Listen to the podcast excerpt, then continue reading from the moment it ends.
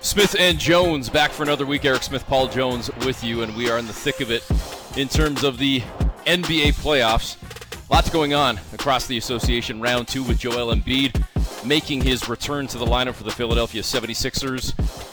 And lo and behold, the 76ers go out and get a win and perhaps make a series of this against the Heat, with Miami still leading two games to one, and Luka Doncic having a pretty solid ball game. That said, it's Mr. Brunson who's been doing a lot of the damage for the Mavericks as now Dallas picks up a win.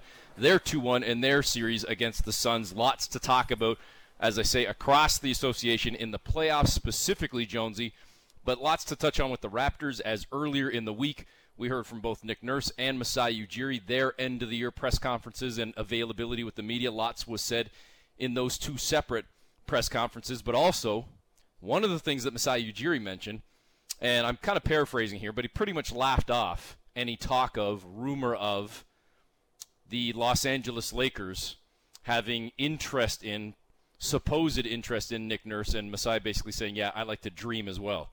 But he did acknowledge that teams have reached out in regards to a number of Raptor assistants, and he also noted that the Raptors would never stand in the way of an assistant coach perhaps getting a chance at being a head coach in the league. And Masai made note as well, Jonesy, of how well, how successful so many black coaches were in the NBA this year. And keyed in on that towards the end of his press conference. And we find out in the last few days the Lakers may have actually expressed interest in Adrian Griffin. And Griff may be the next head coach of the Lakers or a head coach in the league. So lots to discuss as it relates to the Raptors to the Lakers. So Dan Woike from the LA Times is going to join us later on in the show.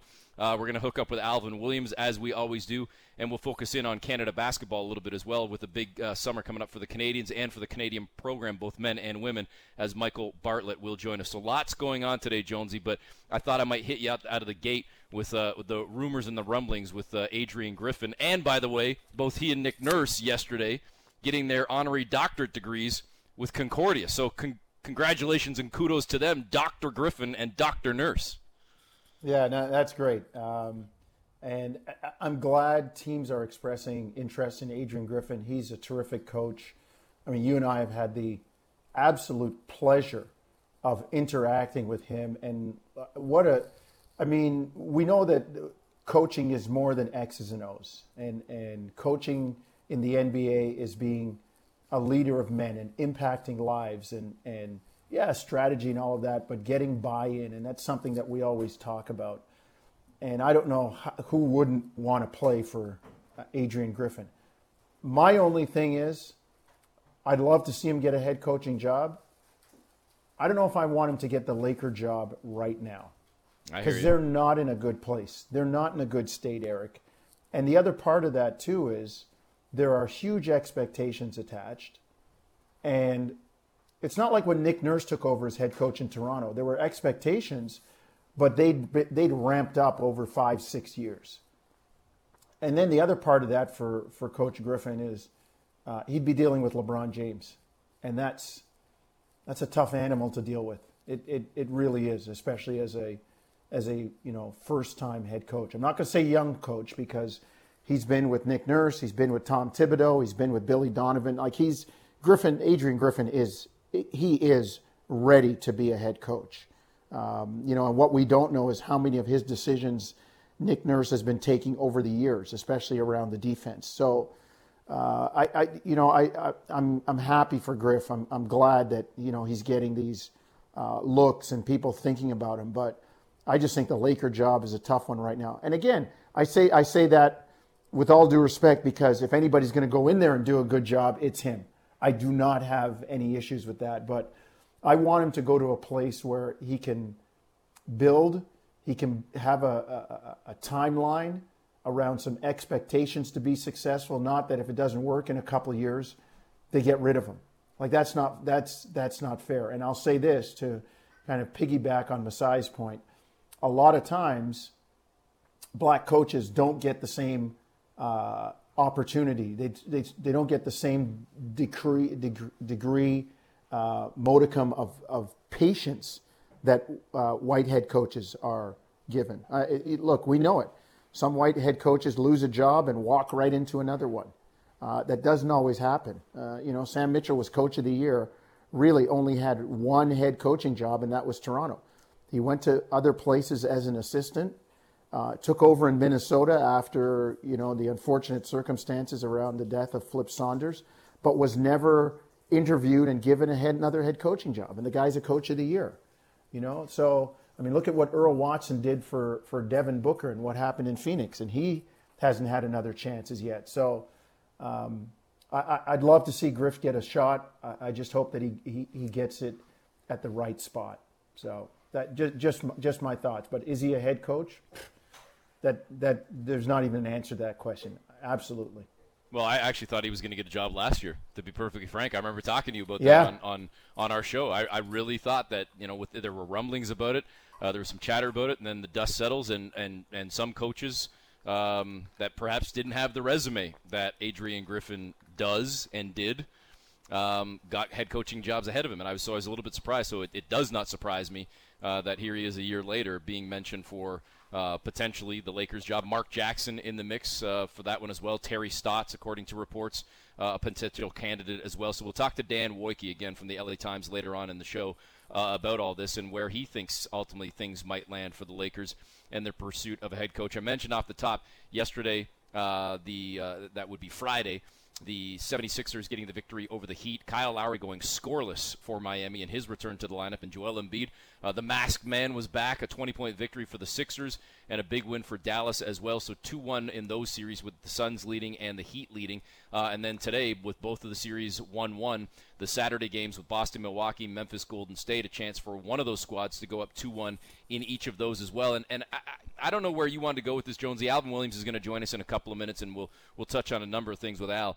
But the one thing that has stood out for me so far in this second round is as much as all of the matchups are intriguing, I am probably like a lot of people, and I have been all season, drinking the Kool Aid on Ja Morant and the Grizz. And I would love to see Golden State get through because I just think it's a cool story if they come from the ashes and rise again after Klay Thompson and after Kevin Durant's departure and his injury as well, and the ups and downs of Steph Curry in, in terms of injuries and, and Draymond Green as well, and the emergence of Poole and the depth of that team and everything else. I would love to see them get back, but man, that series intrigues me more than any of the others simply because of Ja Morant and his explosiveness and his ability to just like impact a game in a heartbeat.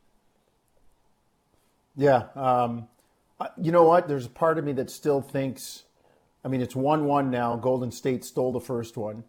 Second one was very close. There's a part of me that thinks, uh, maybe I'm old fashioned, uh, um, the experience factor may help Golden State get through this.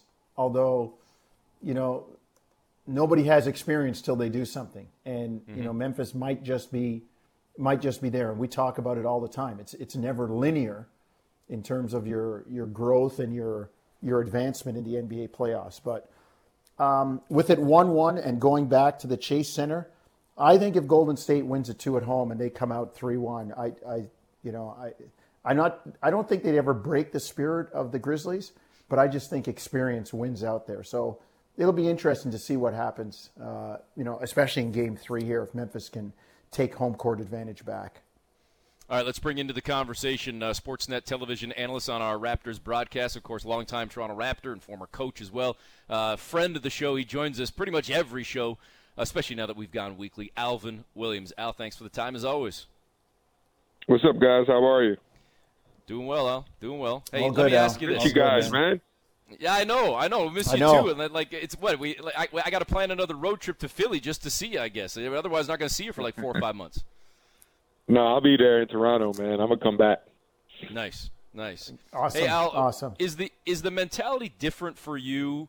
Um, as, as you know, compared to what it was as a player, like like when when things are done now, do you still step away and kind of just hit the reset button and reconnect with family and do other things, or are you still a fan at heart and watching games on the regular? Oh no, I'm watching. This is the time to watch the games. You know, this is the most interesting time for me. You know, watching. You know the intensity and you know the best teams are playing, the better players. So this is a time where where you really lock in, and I, I enjoy it. I enjoy it. And once again, when you get a chance to see the different matchups and and and the the, the adjustments and just you know the time of the day, even seeing early games, it's it's a good it's a good day. So I've always uh, tuned into the playoff and the postseason games. Al, uh, uh, the fan in you, um, what did you think of last night's game, Philly and uh, Philadelphia and Miami? I, I was kind of surprised. I mean, 79 points for the Heat. What what is that? like that was that was a throwback. That game was a like score wise was a throwback to something right out of 1985. Like and and you know for all the slag that Philadelphia has caught, particularly James Harden and, and Doc Rivers. I mean, everybody's held serve. The series is right where everybody probably thought it would be at 2-1 and uh, unless unless Miami's able to find some scoring, I mean, it, it could come down to a two out of three. Just your thoughts on on the win last night for Philly. No, it was a big win. You know, a desperate win. They needed Joel Embiid coming back. Um, and as you mentioned, it was a defensive game, and that's what it's about in the playoffs. These two teams, you know, they're going to have to lock in, and and and the Sixers being back home, they did a great job locking in. You know, the the, the Heat didn't shoot the ball well and Jimmy Butler had a had a good game. But other than that, they pretty much kept kept everyone in check. And just being back, and that just goes to show once again, every game is different. You can look at one game and it looks like you know this team this this is going to be a sweep, and then a story will change. Joel Embiid comes back, right, and then you know Kyle Lowry goes out, but he comes back.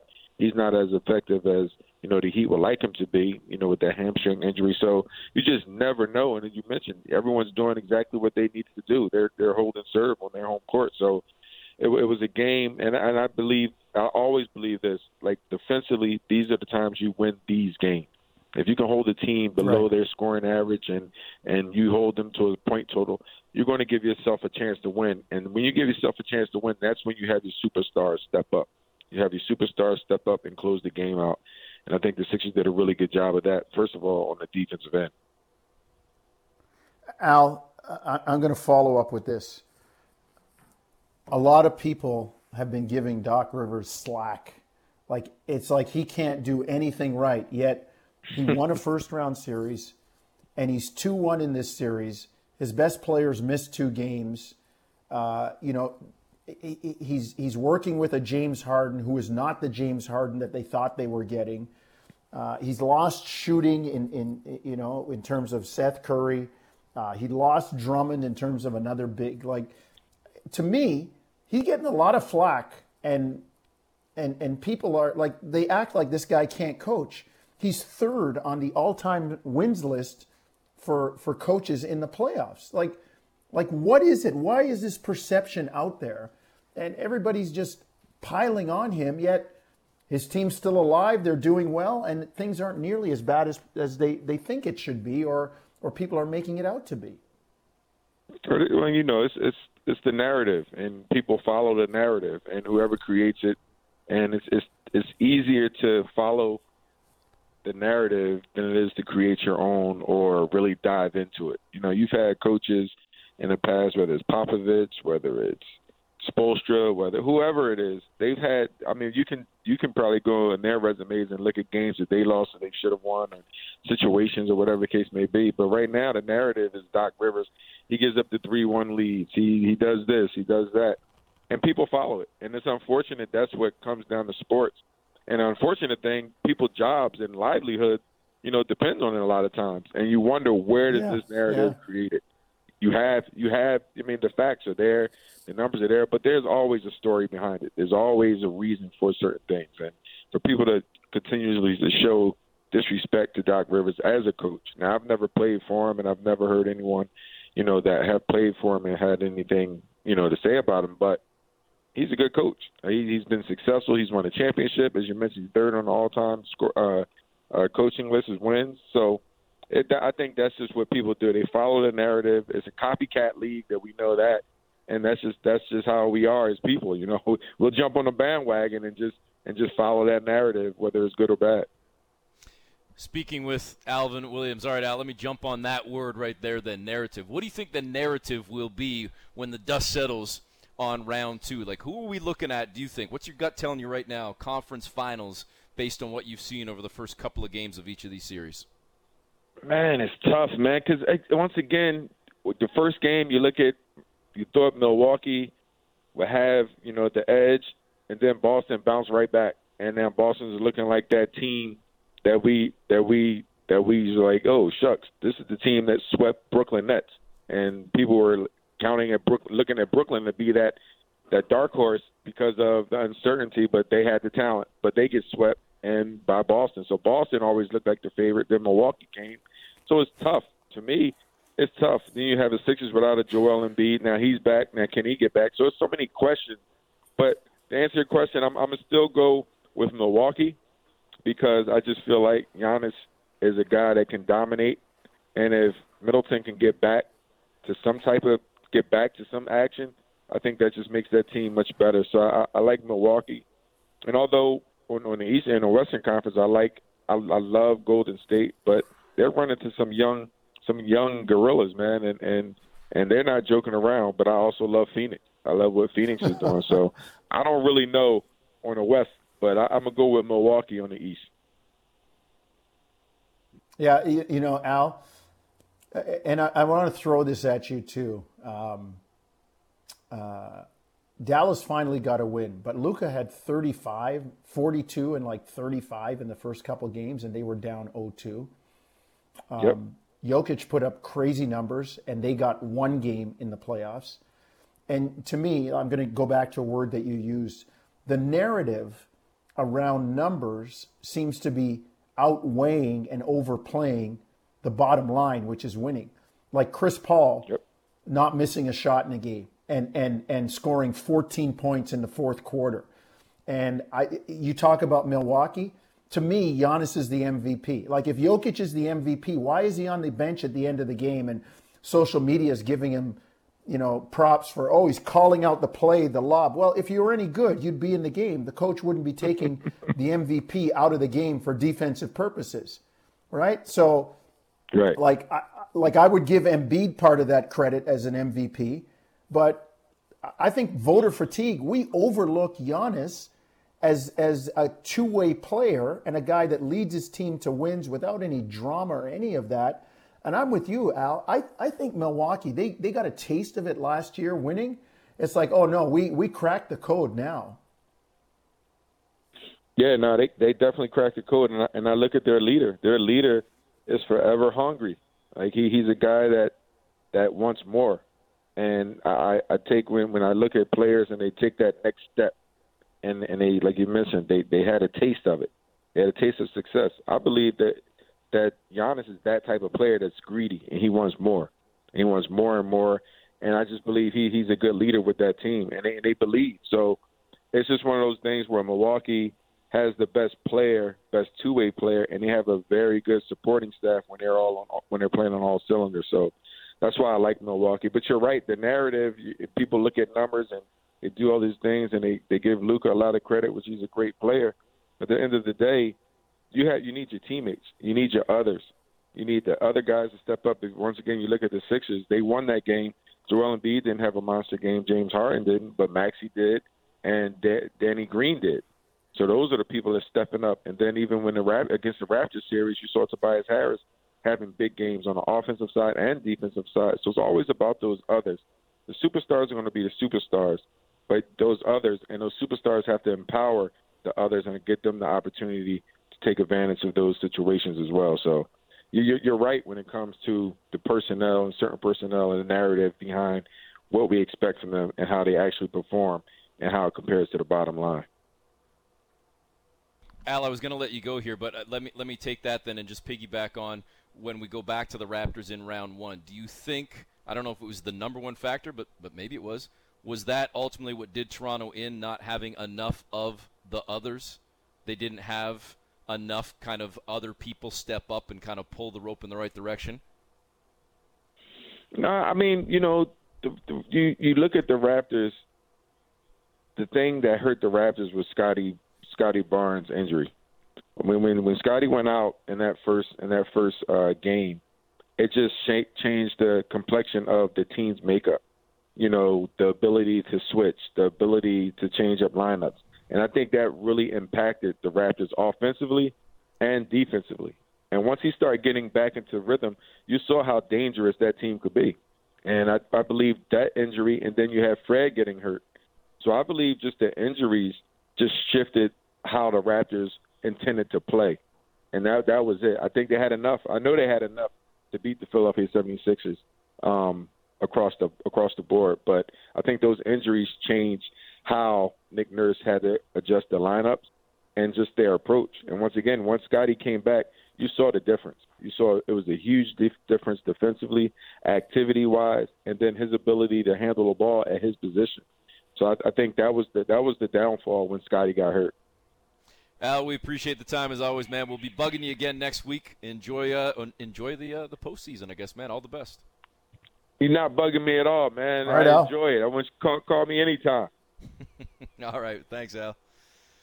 There is Alvin Williams, Raptors broadcaster, color analyst on uh, Sportsnet, and of course, longtime Toronto Raptor player and coach, one of the all-time greats, one of the all-time fan favorites as well. Always love chatting with Al, and uh, we will be trying to hook up with him each week here on Smith and Jones. We're going to keep this show rolling right until the end of the NBA postseason, maybe right into the, the draft or July 1st free agency, whatever it is, we'll be sticking with you. So keep it tuned right here. And if you're not listening live, you can always find the podcast wherever you get your podcast Google, you know, Apple, Spotify, wherever it may be. Download, rate, and review. Later on in the show, we will shift our attention from the NBA uh, to the Canadian national team, both the men and women, and we'll look at the junior and the senior programs uh, with a big event coming up this summer for Canada basketball in the first week of July, and other things, perhaps. We call it a tease, folks. Other things that Canada basketball may have ready to announce as well. A very special, uh, big week a week and a half perhaps coming up for Canada basketball this summer. Uh, so we'll dive into that a little bit later on with Michael Bartlett. We're uh, going to chat with Dan Woike from the LA Times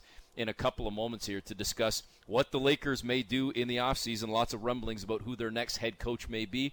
And Jonesy, I wonder how much roster change there might be with the Lakers as well. I don't know if they've got a whole lot of wiggle room to do much unless they can find a dance partner that's going to take on a big time contract i.e., Russell Westbrook, but would they move on from him already, or do they try and go at it again with the three headed monster of Westbrook and Anthony Davis and, of course, LeBron James? It's going to be very interesting, as it seems to always be, good or bad, when it comes to LA.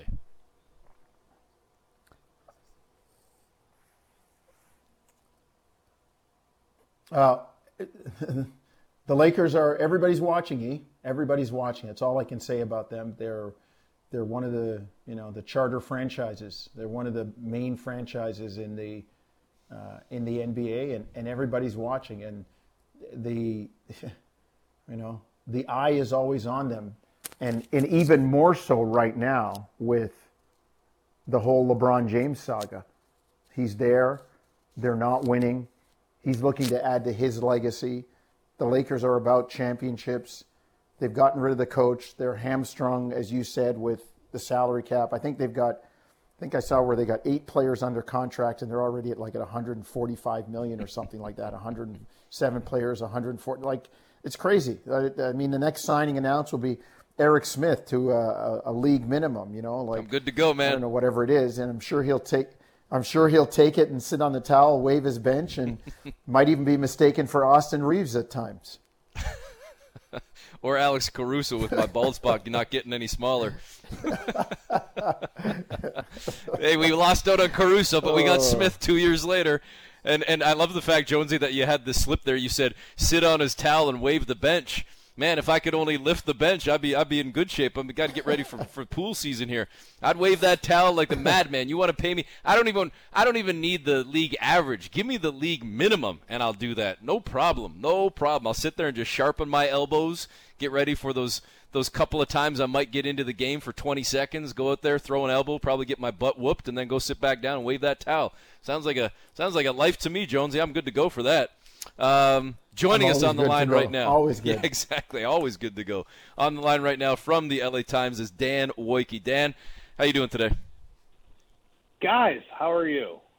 Doing all right. Happy Doing all right. You know, Uh, it's it's. I'd rather be working still, rather be calling games, but of course the Raptors bowing out, and now they join the Lakers on the golf course. And Who is going to replace my man Frank Vogel, Dan? That's what I got to ask you right off the bat. Where are we looking oh, here? Like, like, who's the lead candidate? Because my guy Frank, he got done dirty. he did actually at the end. It was. Uh, I will say this, uh, Eric. I think um, it is a fairly open process right now. Um, you, you know, it's hard to really handicap a front runner, especially considering that it doesn't really feel like all the candidates are done working. You know, I mean, I think Doc Rivers is a name that's come up as somebody who is a potential fit. Um, you know, at least in the short term, familiar obviously with Los Angeles and stuff like that. But you know, he just won a game three, and if he wins a game four and then maybe a game five, like who knows, right? And, and so it, it's a really interesting kind of decision that they have to make.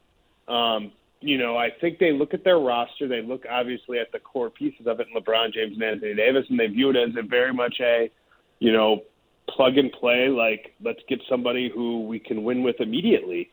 Um, but getting that guy right, it, it's hard because Eric, you know, you, you, we mentioned Frank Vogel, and, you and I have joked about him a lot, right? So when they hired Frank Vogel, he's functionally their third choice, right? Um, last year, like they, they or whenever 2019. You know, they go they go down the road with Monty Williams, and he takes the Phoenix job, kind of surprisingly. Uh, the next up is Tyronn Lue, and they can't get the money right. They can't get the the kind of the staffing stuff right. They can't get the years right. And, and so after all that, they they they land on Frank Vogel, and um, nobody was like super enthused about it. Like nice guy, good coach, but it wasn't like oh my god, they've hired, you know, uh, Bill Sharman or anything like that. But the next thing you know, you know, a year in, he he was the perfect guy to navigate them through that that awful first season where between, you know, getting stuck in China and and, the, and Kobe Bryant's death and the pandemic and the bubble, like Vogel's like level-headedness and and stuff like that was perfect for that team, and then they win a title. So great hire in the moment, but how great of a hire was it if you're replacing him three years later? It, it's it's a very tricky situation, and, and so it's really hard to kind of say who's it going to be. We just all we know is the guys they've talked to so far, and it's even out of those four, it's not like any of those guys feel like a sure thing. You know, it's interesting, Dan. We were talking before you came on. Um, Adrian Griffin, one of the names that yeah. uh, Lakers seemingly reportedly have had interest in, and I mean, we Eric and I both know uh, from our experience with him in Toronto will be is going to be a terrific head coach. I mean, he's had experience with Thibodeau and Billy Donovan, and like he's he's uh, Nick Nurse. He's been around yep. the block. He understands this, but I, I'm I'm fearful for him if he gets the job because one, dealing with LeBron is not easy, and two, the pressures and expectations in LA, and uh, as we were talking about, it's not like that roster has any flexibility.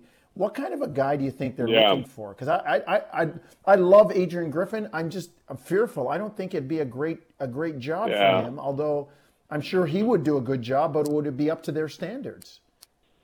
I mean, Jonesy, that's I mean, you kind of that's the nail on the head right there, right? Is sort of, you know, on one hand, you look at a guy like Adrian Griffin or Darvin Ham or whatever whatever assistant that that they're that they're trying to track down, you know, and they're looking at it like you know, you look at the success Taylor Jenkins has had as a first-time head coach. This year, you look, I mean, very specifically at the success Ime Udoka has had in Boston, right? And, and you see a first-time head coach who, obviously, that team took a little while to get its legs underneath it, but but you know, since then it's been terrific. Um, you look at Willie Green in New Orleans, and you say, okay, well, do we want to do that? Um, you know, and that may be the right thing to do for the Lakers. Um, you know, when you view the organization in sort of a three to five year window, it might be the right kind of kind of coach to hire.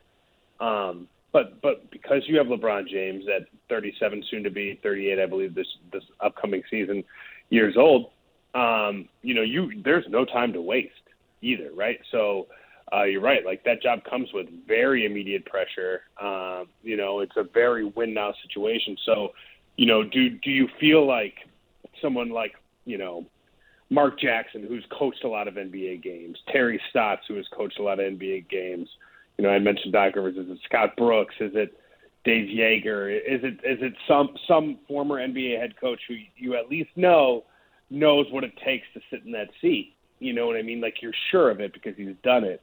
Or or or or, or do you do you look for someone with maybe a little more upside? It's a very it's a very difficult decision. I, I think I would actually, under the circumstances, tend to look more at the Adrian Griffins of the world, uh, the Darvin Hams of the world, because I don't feel like the Lakers are necessarily that close.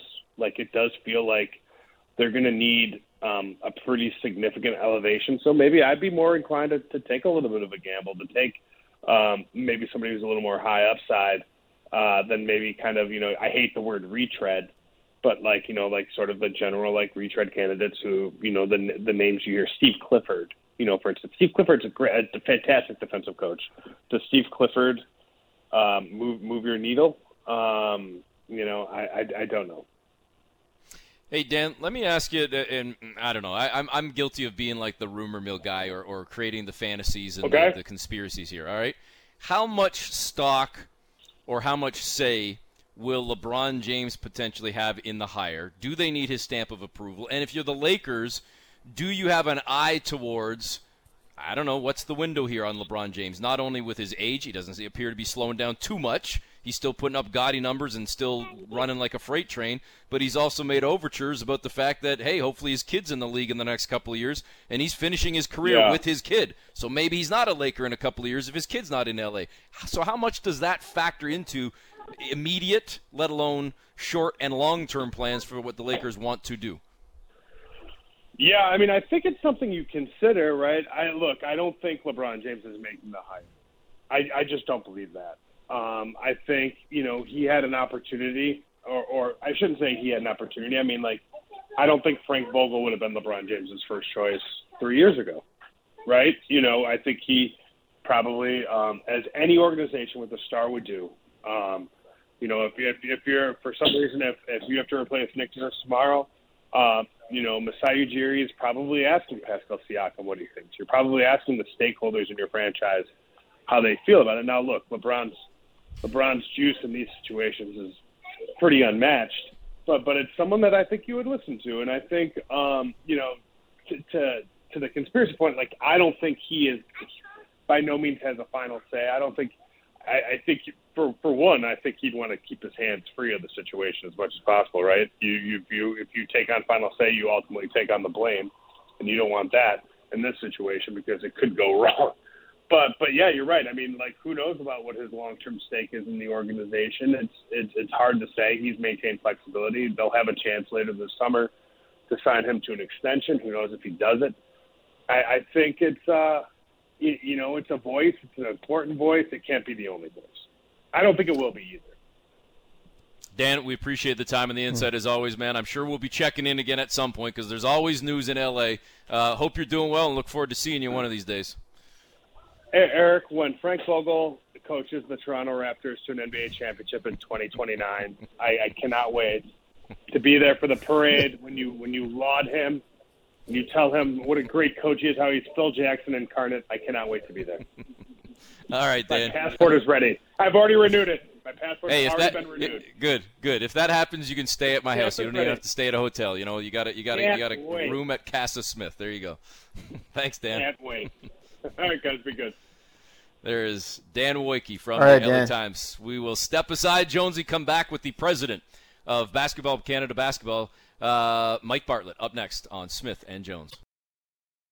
Back on Smith and Jones, Eric Smith, Paul Jones with you. Thanks again to Alvin Williams and Dan Woike for joining us to start the show. And uh, we flip our attention from the NBA to the Canadian national program, but hey, that still has impact from the NBA as well. Uh, we'll see if maybe we've got a few suiting up for Canada this summer with uh, some important games coming and an important event coming uh, to the country and to this listener area. I mean, I know we've got listeners across the country and around the world, but a good chunk of them listening in the GTA in Southern Ontario and. Uh, um, well, at least one, maybe more events coming to this area this summer. And joining us on the line right now, President of Canada Basketball, Mike Bartlett. Mike, thanks for the time today. E, great to hear from you. How you doing? Doing well. Jonesy, Doing well. Jonesy, Jonesy I'll let you hello. jump in. You, you talk to the boss, Jonesy.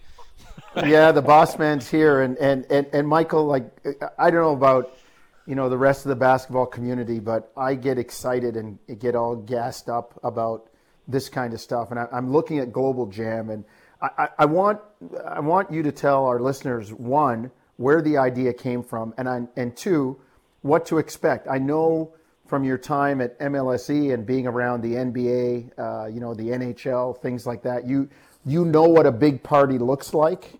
Um, you know, fan fest around the NBA, and when we had the All Star game here, I know you know what those things look like. So, what can we expect with Global? Where did the idea come from, and what can we expect? Never mind the tournament, because we'll get to the, the tournament, yeah. the actual games in a minute. But but from another from from the outside standpoint.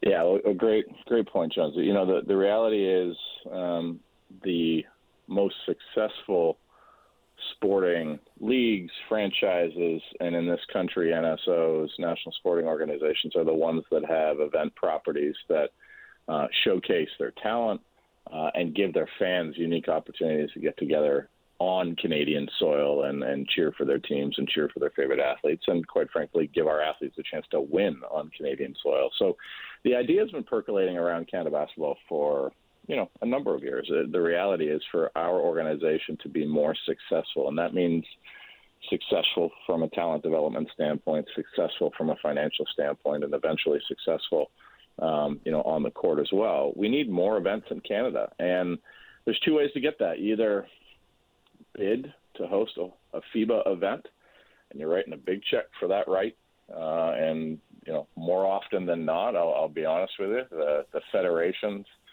um, you know, have to view that as an investment to host a FIBA event rather than an opportunity to kind of grow your your base and grow your financial position, or you create your own event properties. You know, you look at uh, the Canadian Open in golf. You look at the World Junior Hockey uh, Tournament and how often it plays through Canada. You look at Rogers Cup, or I guess it's the National Bank Cup presented by Rogers. Either way, Tennis Canada's done a great job with creating event properties that are theirs, uh, and that also put their athletes and the best in the world in a place to play in Canada and show off in Canada. So we're doing that, and Global Jam is a step in that direction.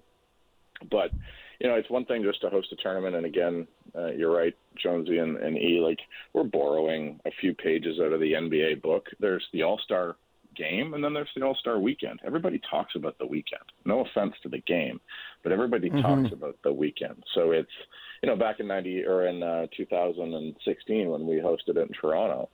You know, we erected that massive tent. You know, we did all these events around the community. We did things that the NBA didn't really ask of its host, but we did them anyway because we turned it into a spectacle for Toronto. And you know, Jurassic Park, again, another spectacle that created a, a best practice in the NBA. And we're going to steal from some of those, or borrow, I'll say, from some of those best practices and insert them into Global Jam. And over time, it, it's tough to do it with a first year event. People are still not quite sure what this is going to be, and we get that. But after year one, uh, I think what we'll do is make a great impression on them, and then everybody's going to be asking, you know, where's the jam next year? How do I get a part of it? How do I get, uh, you know, how do I get my tickets? How do I, how do I get there and cheer on Canada? So we're excited about this.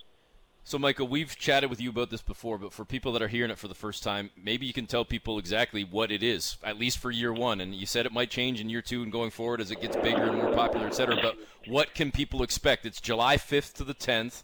There are, you know, games involved for both the men and the women, but at the same time, as you said, it's events surrounding the almost week-long festivities. So, what can people expect? So it's uh, thank you for that that reminder. I do need to educate uh, sometimes before I go into the, the what it will will become. But you know, it's an under 23 uh, international basketball showcase. So under 23 age group is becoming uh, more focus around the world as federations have more talent in their pipeline. We're seeing it in our own system. Uh, young stars aren't necessarily getting a chance to make their senior team, and we need to, to give them a chance to represent their country and compete uh, on their development path towards eventually, you know, being on the senior team. So, we are hosting on the men's side Canada, U.S., Italy, and Brazil, and on the women's side Canada, U.S., France, and Belgium. All top ranked programs, all with thriving under 23 uh, strategies. And so the tournament itself from the 5th to the 10th is going to be an absolute best on best international showcase. And it's a great opportunity for our athletes, many of whom, you know, are, are in the NCAA and soon to be draft picks in the WNBA and NBA. Uh, to get a home court advantage, uh, play in front of their family and friends, and quite frankly, we expect to field the strongest roster, um, you know, and we expect to win. That's that's something that we're we're building towards. Uh, and then from a festival standpoint, we're going to take over, and, and that's taking place uh, at Mattamy uh, Athletic Center. So the 5th to the 10th, there'll be four games a day for the round robin for uh, on the 5th, 6th, and 7th. We'll have an off day on the 8th for the teams to kind of reset and train, take a little breather, and then we're into semifinal Saturday and championship Sunday uh, with the men's and women's event uh, both taking place, championship uh, Sunday back to back. And all of those Canadian games uh, that are going to be taking place every night, the women's team and the men's team will play in the round robin every night, and again in the semis and ideally in the finals as well. All those games will be broadcast live on Sportsnet, our, our amazing new broadcast partner. So that's uh, again a, a first for us to be able to build an event that the all of Canada can tune in and see uh, as really a made for television uh, basketball tournament. Around that, though, we're taking over Yonge and Dundas Square. We're, we're building a, you know, just a uh, starting to build towards like what we want to be a thriving basketball annual basketball festival. Um, you know, we're going to host our 3x3 national championship, so the provinces are all going to send teams, men's and women's teams, to compete to become the the 3x3 national champion. The winning team from those brackets will get opportunities to play in FIBA competitions down the line. Um, you know, representing Canada. So this is a great opportunity for us to not just have this five on five tournament happening inside the arena at Mattamy Athletic Center, but you know, take over a little footprint in Toronto. Uh, we've also got a community day on uh, July 4th, where we're going to take some of our teams and our athletes and go do community program, a la like an NBA Cares Day or what the Raptors and MLSE Foundation have done for decades, and and make sure that we're activating, um, you know, quite frankly, life-changing experiences, memories for youth across the city as we're also bringing all these international teams to town. Uh, it sound, sounds great, Michael. Uh, look, it's important, um, and I've always said this, and I've, I've put this out there, and anybody wants to hold me to it, hold me to it. There's only one country that we should be trailing or should be beating us consistently, and those are our neighbors to the south, and we're gaining ground on them. How important was it to have the USA committed? So it's kind of like the old Herb Brooks strategy. You can't in the Olympics, you can't beat the Russians the first time you see them. You need to get used to them and and and playing them and seeing them. And I think our kids are getting used to that. And how important was it to have the USA committed to both of these tournaments on the men's and the women's side too? Yeah, first call we made. Uh, certainly, first call we made. And um, you know, there's two ways you can approach a startup uh, event like this.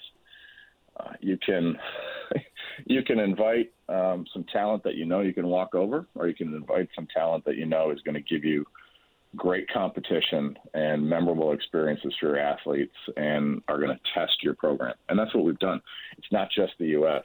Uh, you know, Italy, France, Belgium, uh, Brazil all have world class youth development programs. So we're in for it. And uh, that's also something on the other side of it. When we perform the way that we expect, we can be proud of what we've accomplished. But you know, I've I've said a few times, uh, you know, this 2022 Global Jam roster on the men's and, and women's side for Canada could very well make up the bulk of our 2028 Olympics roster in Los Angeles. So we might as well learn how to beat the U.S. now because we want to walk into LA in 2028 and beat them then too. So this is again part of the development cycle that we're uh, that we're investing in.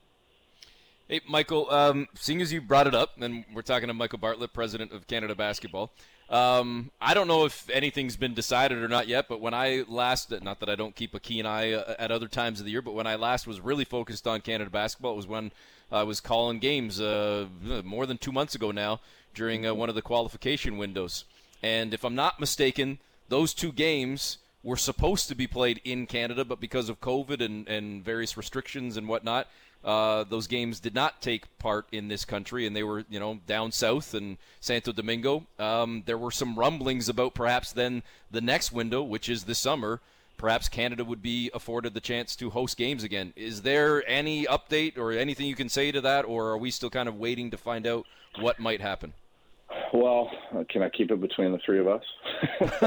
uh, well, I'd like to say uh, nobody's listening, but that wouldn't yeah, be good for us. So yeah, no, exactly right. Now, here, here's the reality, and and we're we're set to make an announcement um, the next week or two officially on location, but. Uh, we are going to have an opportunity at the very, very early part in July to host one game in Canada. And again, uh, once we get through, we've automatically qualified for the next um, the next pool. So there'll be another home game, a home and away hosting opportunity in August. um, once we merge our pool with the, the Central America pool, which will involve uh, playing probably you know Argentina, Venezuela, Panama, or, or Chile. So we likely um, will get a chance to host either Dominican Republic or uh, U.S. Virgin Islands here at home at the very very early part in July. It sounds like, and you know, it's a bit of a a moving target. It sounds like we'll go on the road for one of those games and host one at home, and uh, we've got some big plans to uh, to announce a pretty a pretty fun way to host. Um, you know, I'll say the very early part of July uh, here in Canada, likely in the GTA, and, and we're just working through the venue details right now. But our NBA summer core roster and and some of the the FIBA specialists that uh, we've been building our program around, recognizing what it takes to win in FIBA ball. They'll all be part of that roster through the summer, and we're excited to announce that soon too.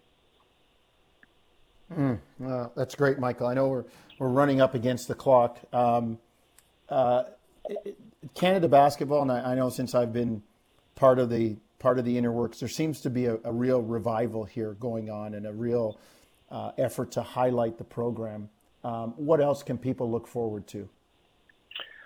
Well, I, I articulated as simply as, as this more basketball here in Canada. Um, you know, whether that mm. be more games, you know, we've got more opportunity with qualifiers to host. We've obviously uh, launched Global Jam. That will continue. You know, that will eventually move around this country. I think the first few years will be in Toronto uh, just to get it, its footing, and we'll move it around the country. Our training camps are going to become more, um, let's say, community focused as well. When we're doing a, a senior men's or women's training camp uh, in town, we intend to engage uh, with community programs, with uh, corporate brands, you know, with media, so that we can actually prove the fact like Canada basketball for the most part is it's a 12 month business. It's a 12 month program. We've got games happening. We got training mm-hmm. camps happening. We got age group teams.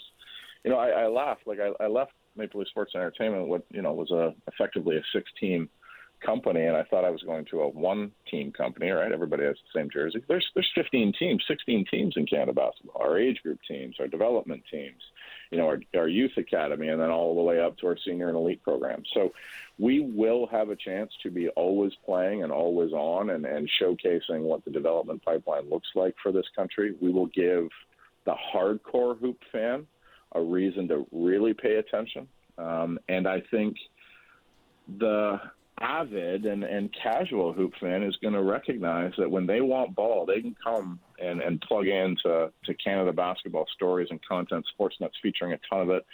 So many of our games are now on television. We're going to give people a 12 month opportunity to be proud about basketball in Canada. And uh, that's something I'm very proud of as well. Hey, Michael, really appreciate the time today. Thanks for joining us and look forward to chatting again soon. All the best. Pleasure, John. Have a great Saturday. Thanks, there Michael. Is Michael Bartlett, president of Canada Basketball, and we're getting set to wrap things up. You can hear the music going on in the background, and uh, I guess some breaking news there, as it sounds like Canada will indeed be hosting at least one game this summer in the next qualification window. That's the senior men's national team. So great news there, and uh, hopefully, Jonesy, we can be a part of it in some way, shape, or form with Global Jam as well, coming up July 5th to the 10th. Uh, thanks to Michael Bartlett for joining us, Alvin Williams, and Dan Woike. Thanks to Austin Mackey, Derek Brandeo, and Tom Young. Make sure you subscribe to Smith & Jones wherever you get Smith & Jones, wherever you get your podcast. Please download, rate, and review. Have a good one, folks.